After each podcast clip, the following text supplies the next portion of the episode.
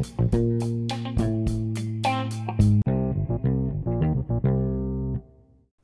guys, I'm Robbie Gunao, your friendly podcaster. And for today's episode, I'll ask my followers on Instagram and also on Facebook about most important lesson they have learned in love.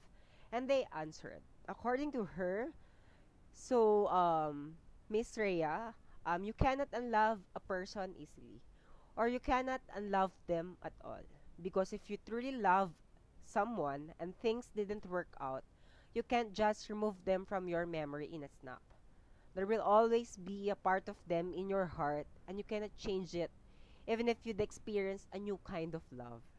True love remains in our hearts, soul, and memory. Things fade away slowly when you finally meet the right person at the right time. Actually, I totally agree with this kind of perspective.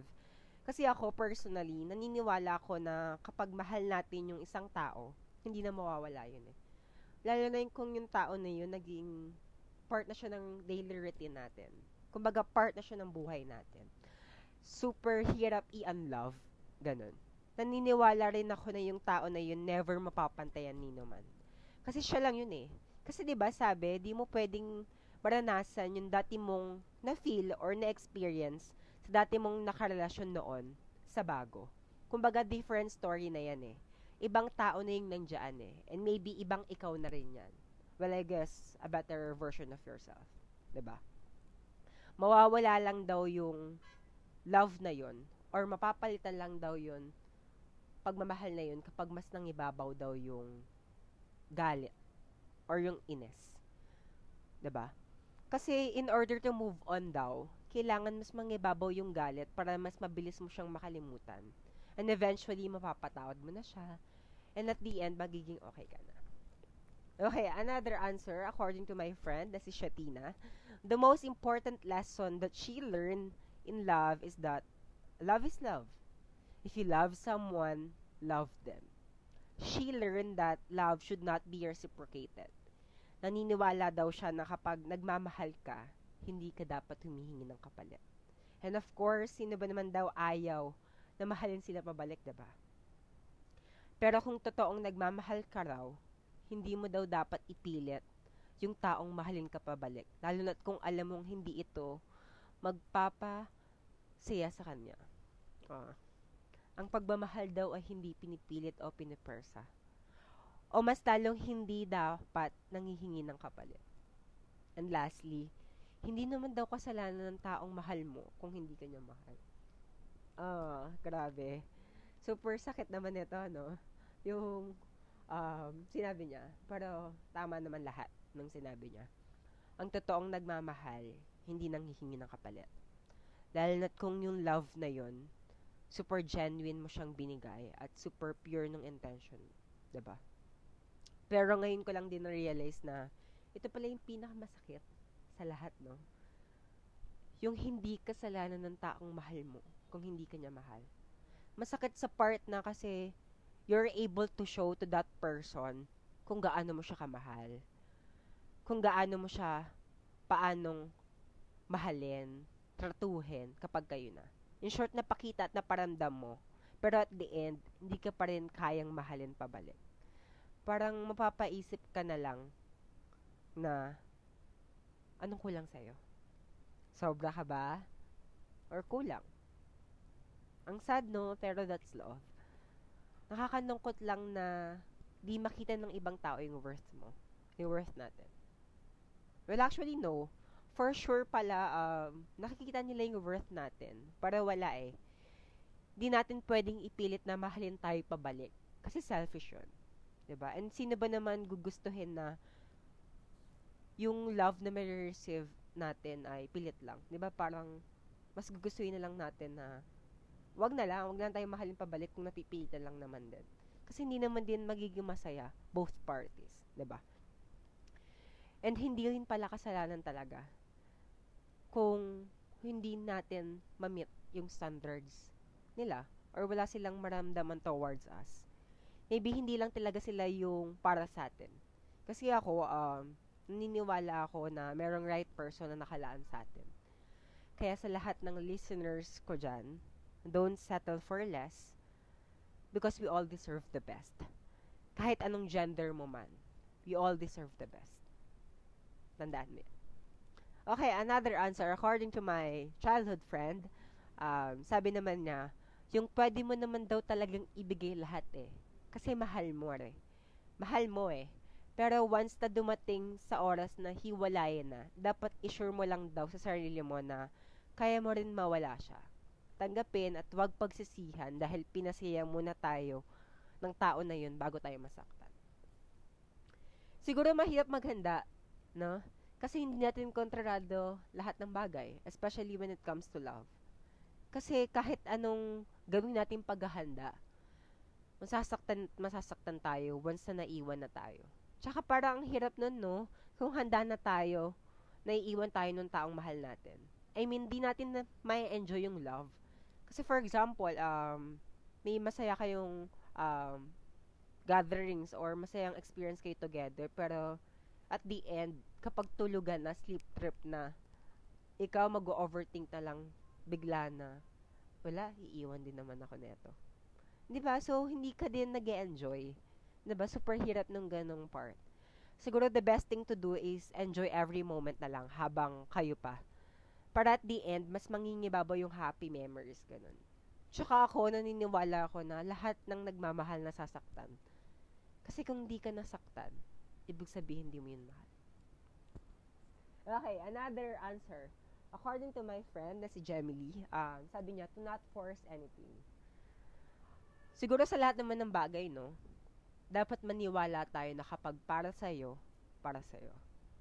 If that person is really meant for you, it will go smoothly. It will come naturally. Kung samang mararamdaman yung saya, yung kilig, at yung pagmamahal. At alam mo rin sa sarili mo na hindi siya pilit at genuine lahat ng yun. And feel ko, ayun yung pinakamasarap na klase ng pag-ibig. Yung alam mong lumabas lang siya naturally. Kusa nyo lang siya naramdaman, nag-meet kayo halfway, tama lang yung pacing nung pagmamahalan nyo. Okay, another answer according to my friend. Um, according to him, na si Isaiah, to give is fine as long as it's not destroying you. Ay, totoo to. Kahit kailan naman, never naging masama magbigay. Pero siguro let's always remember lang when it's the right time to give and when it is not. Kasi kakabigay natin, di natin namamalayan na tayo na pala yung nauubos. Tayo na pala yung nasisira. At ito pa yung masakit ha, kapag alam nila kung gaano kakabait and ka-genuine, aabusuhin ka pa nila. I-take advantage ka pa nila. Kasi alam nila na kahit gawan nila tayo ng kasalanan or gawan ka man nila ng kasalanan, ng mali, ang thinking nila okay lang kasi at the end, mas pinipili natin magpatawad. ba? Diba? Ang sakit lang, no? Ikaw na yung nagbibigay, ikaw pa yung nasasaktan. Okay, another answer According to my friend na si Kate, don't make rush things you're not sure of. Tama. Sa pag-ibig, dapat sigurado ka. Dapat alam mo yung pinapasok mo. Kasi hindi siya isang laro lang na kapag gusto mo maglaro, maglalaro ka. At kapag ayaw mo na, ayaw mo na. Hindi ganun. Ng pag-ibig, hindi sa hindi kasi siya minamadali. So guys, huwag kayong papasok sa isang relasyon kung hindi pa kayo sigurado. Kung hindi pa kayo handa kasi kakagawa nyo ng mga ganyang bagay, maraming inosenteng tao ang nadadamay. Yung tipong nagmamahal lang naman sila eh, pero ba't kailangan pa nila maranasan yun? Sana kung papasok tayo sa isang relasyon, sana handa na tayo. Sana healed na tayo sa mga trauma natin para di nagsasuffer yung bago. Tsaka ito pa, sana wag tayong gagamit ng tao para lang makamove on. Kasi maling-mali ito ah, based on my experience, kung di miss pa yung ex, bumabalik naman sa ex. Like, tangin nyo ba? Sorry for my words ah, pero anong tingin nyo sa amin? Healer? Counselor? Kakausapin lang kapag convenient sa inyo? Please guys, masyado nang magulo yung mundo. Huwag na tayong dumagdag pa. Huwag din tayo maging dahilan para matrauma at hindi na magmahal yung isang tao. Please lang. Kay KZ, sabi naman niya, do not break each other's trust. 'Di ba? Kasi sa mga unang months or years ng relationship, you can always say to your partner na kahit may magawa kang mali, basta pag-usapan natin, maayos natin yan. Siyempre, there are partners na iti-take advantage yun. So, if nakagawa sila ng mali, or they are planning pa lang to do the thing, iisipin na agad nila na, mais naman eh, kahit magalit. Or mapapatawad naman niya ako kasi mahal niya ako. A lot of people think na magiging madali in a relationship na kapag nasira na yung trust, aayusin na lang kasi matagal na kayo eh. Or minsan iisipin mo na instead of breaking up with each other, ayusin na lang kasi sayang yung taon. Sayang yung pinagsamahan. But the lesson here is, trust takes years to build. Huwag natin i-take advantage yung tao. Porket alam natin mahal tayo and mapapatawad tayo kahit anong gawin nating mali towards them. Kasi once na masira na yung tiwala sa'yo, hindi lang naman yung tiwala yung nasira mo eh. Sinira mo rin yung buong pagkatao niya. Yung buong pagkatao ng partner mo. Dahil sa maling nagawa mo lang. Yung trauma na lakohin or pag sinungalingan siya. And yung takot niya na magtiwala ulit. Sabi nga 'di ba? Once the trust is broken, it will take forever to build it again. So appreciate someone who gives his or her full trust on you before you do something. ba? Diba? Think a hundred, a thousand, or even a million times. Because it will be hard for them to forgive you. But to trust you again is the hardest.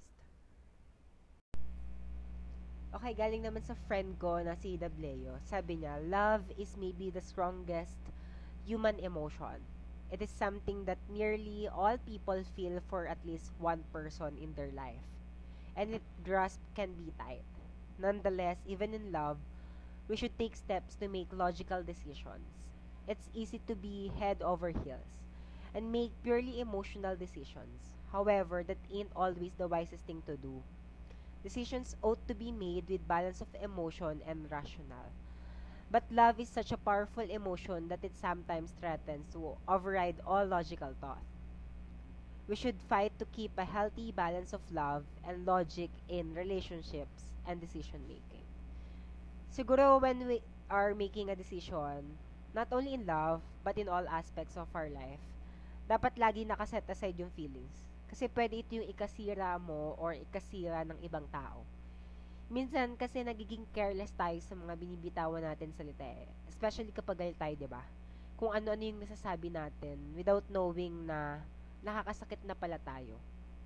And ma-realize lang natin na nakasakit tayo kapag sa dulo na, kapag natapos na siya. Kaya sabi nga nila, 'di ba, don't make promises when you are excited. Don't make decisions when you're emotional. And don't make assumptions when you are worried. Next, according naman sa aking pinsan na si Ate Shena, learn to love yourself more.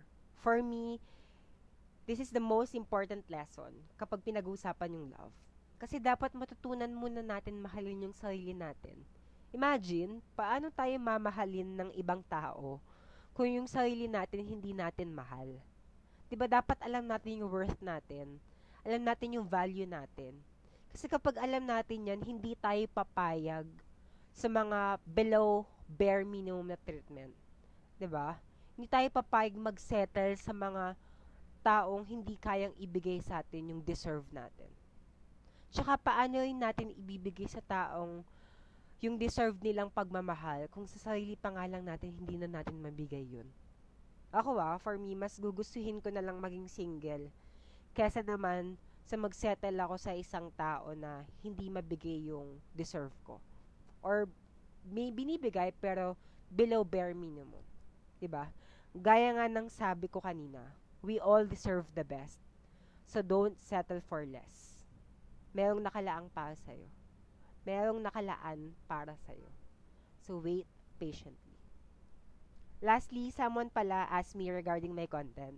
I mean, bakit daw ito yung naisip kong content? sa podcast ko, in love daw ba ako? The answer is no. I am not in love. I wonder lang kung bakit or kung legit bang nasasaktan din yung ibang tao when it comes to love. Kung may natutunan ba silang sa pag-ibig, ganun. Kasi lately, parang joke na lang yung love, eh, no? Parang ang bilis palitan, ganun. Like, kapag di naging successful yung ka-MU or ka-talking stage mo, thank you next agad. Ganon. For me, nawawala yung importance of love. Nawawala yung process. Yung mga moving on part, healing stage. Well, I know naman na we all have different coping mechanism sa pag-move on. Pero ayun lang, kasi nabibilisan lang ako sa lahat. Parang lately, ang bilis na lang magsabi ng I love you these days, ba? ang bilis na lang mag-commit ngayon. And ang bilis na lang palitan at kalimutan yung ibang tao. So, hindi ko alam kung totoo pa ba yung love. nag exist pa ba siya? Kasi parang ngayon, ba, ang bilis-bilis na lang niya. Alright, thank you so much sa lahat ng uh, mga sumagot sa tanong ko sa IG and FB. And sorry sa mga hindi ko napili. Actually, same-same din naman kasi yung mga sagot nyo. Kaya hindi ko na din pinili. So, bago ko tatapusin, gusto lang magbigay ng isang mahalagang paalala galing kay Ate Cherry Andepano na magmahal ng walang hinihinging kapalit, magpatawad kahit masakit. Thank you and bye!